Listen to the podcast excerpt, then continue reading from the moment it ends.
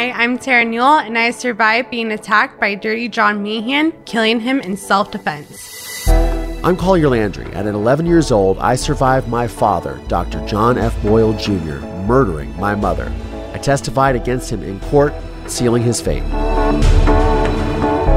We've come together to interview fellow true crime survivors Our goal is to give survivors back their power. by helping them tell their story their way. Our show, The Survivor Squad, will be launching soon. In the meantime, head to our website, thesurvivorsquad.com, To sign up for updates, send us your suggestions. and connect with us on social media. Thanks for listening. And we look forward to sharing more ethical true crime content with you guys soon.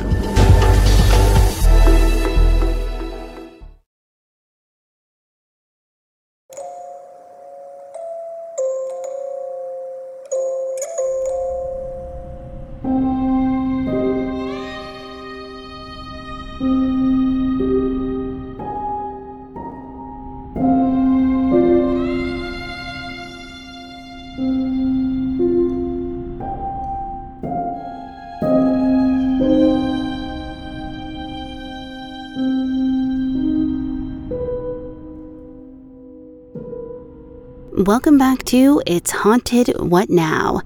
We are now in for a bonus episode on the Loch Ness Monster. As you recall, we do not typically follow or include cryptids in our normal content, but part of the bonus episodes are covering cryptids and other walks of life, so we hope you enjoy this episode on the Loch Ness Monster. Oh, and PSA, we do not claim to be experts, so if you are like dedicated your whole life to Loch Ness Monster research, you're amazing, and I love that journey for you, but that is not my journey, and I just thought it would be an interesting thing because I've always been interested in it, and so this is one of the episodes we chose to do for you lovely listeners.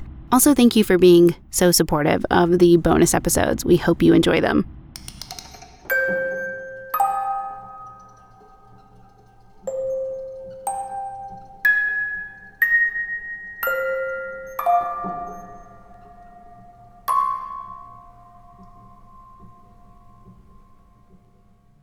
So, the first written account of the Loch Ness Monster. At the start of the Hiberno Scottish mission, the Irish priest Columba journeyed to Scotland for the purpose of spreading Christianity to the region. It was during this expedition in 564 AD that he trekked through what is today known as the Highland Council area of Scotland, which housed green hills and valleys, several rivers, and a crisp 23 mile wide lake. Columba's peaceful stop at the lake was short lived when he witnessed a creature emerge from the 788 foot depth of the otherwise tranquil waters, biting a swimmer. He watched as it plowed forward with the intent to attack the other panicked people bathing in the lake, and it was then that he performed one of his miracles. He commanded the beast to go back, and it listened. After this incident, sightings were sporadic over the next few centuries some seeming to be inspired by Scottish folklore, which in many cases had to do with mythical marine life. Columba's autobiography, later published in 565 AD, was the first written narrative of the Loch Ness Monster. Now, in early 20th century sightings, little was known about the Loch Ness Monster and what he looked like or what she looked like until accounts began to crop up in the 1930s. A couple claimed to have seen it as it crossed their path to get to the water. They told their story to a newspaper, who reported that they compared what they saw to a dragon or prehistoric monster. This subsequently led to a surge of people coming forward to insist they too had seen the creature. In December of the same year, Marmaduke Wetherell, a big game hunter, was asked by the Daily Mail to find this unknown beast. He did not disappoint. Marmaduke found huge footprints along the lakeshore and said they looked like they belonged to a soft footed creature that was 20 feet long. With this finding, the Daily Mail released a report titled, Monster of Loch Ness is not legend but fact. Unfortunately, this statement was later discovered to be a hoax, but no one knows exactly how Marmaduke was involved in it. With the increase in sightings and news reports but no real evidence, people wanted to prove the monster's existence.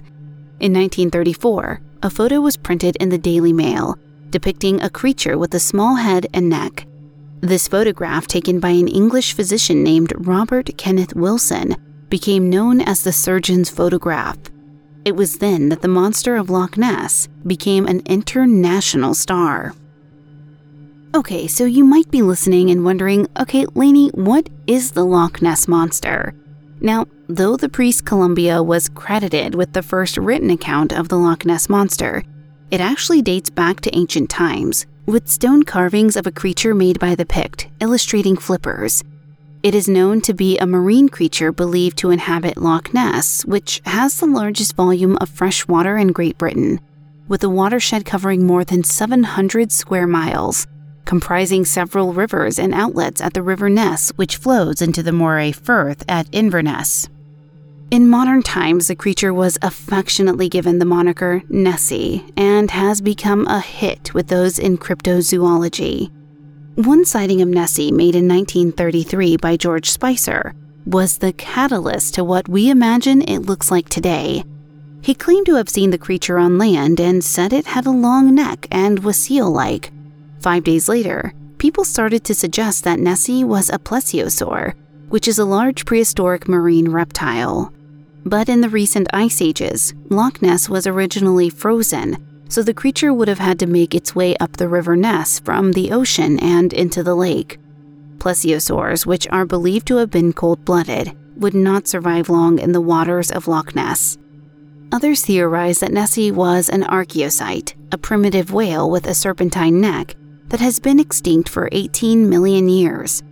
In contrast, Roy Mackal, a biochemist, said in 1976 that there were over 10,000 reports of the Loch Ness monster, but none gave evidence of Nessie having a long neck.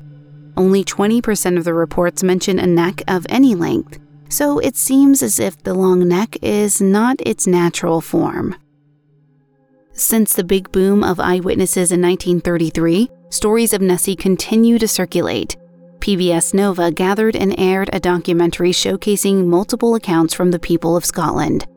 Ian Cameron's story says, Well, we're talking about an incident that happened approximately 32 years ago, almost to the very day. Midsummer, June 1965. I, along with a friend, was on the south shore of Loch Ness fishing for brown trout, looking almost directly into Urquhart Bay, when I saw something break the surface of the water. I glanced there and I saw it, and then it wasn't there. It had disappeared. But while watching, keeping an eye, and fishing gently, I saw an object surface.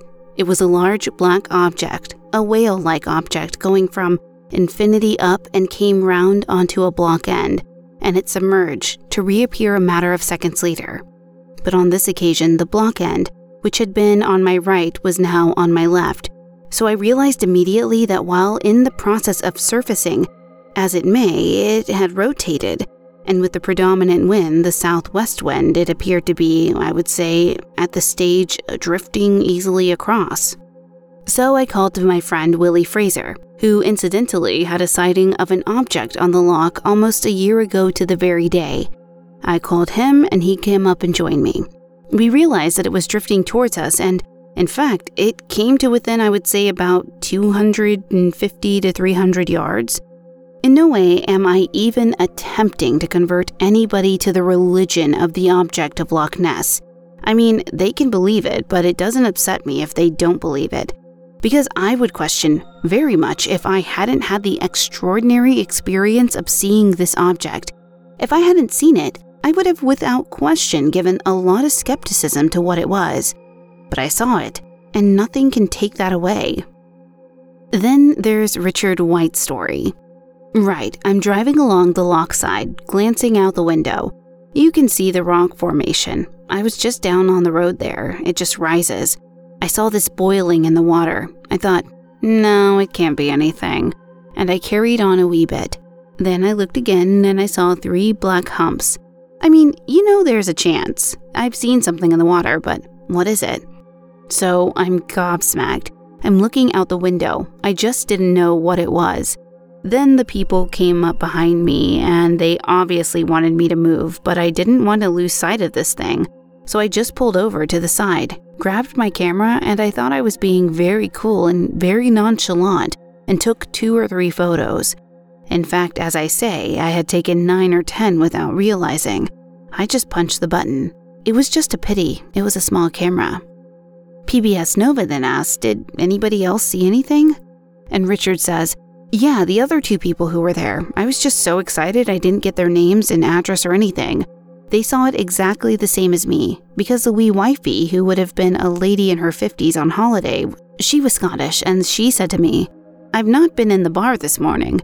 And her husband said, Ack, it's an eel, it's an eel. And I said, There's no eels that big. And he said, Ack, it's otters. And I said, You don't get otters swimming out like that.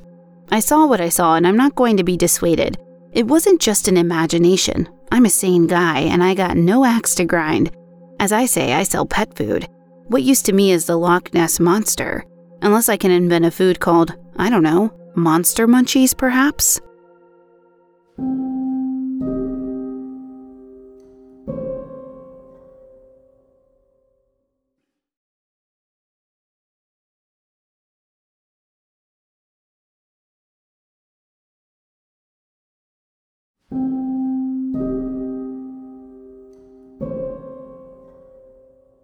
Gary Campbell, who's the man who runs the official Loch Ness Monster Sightings Register, shared his story.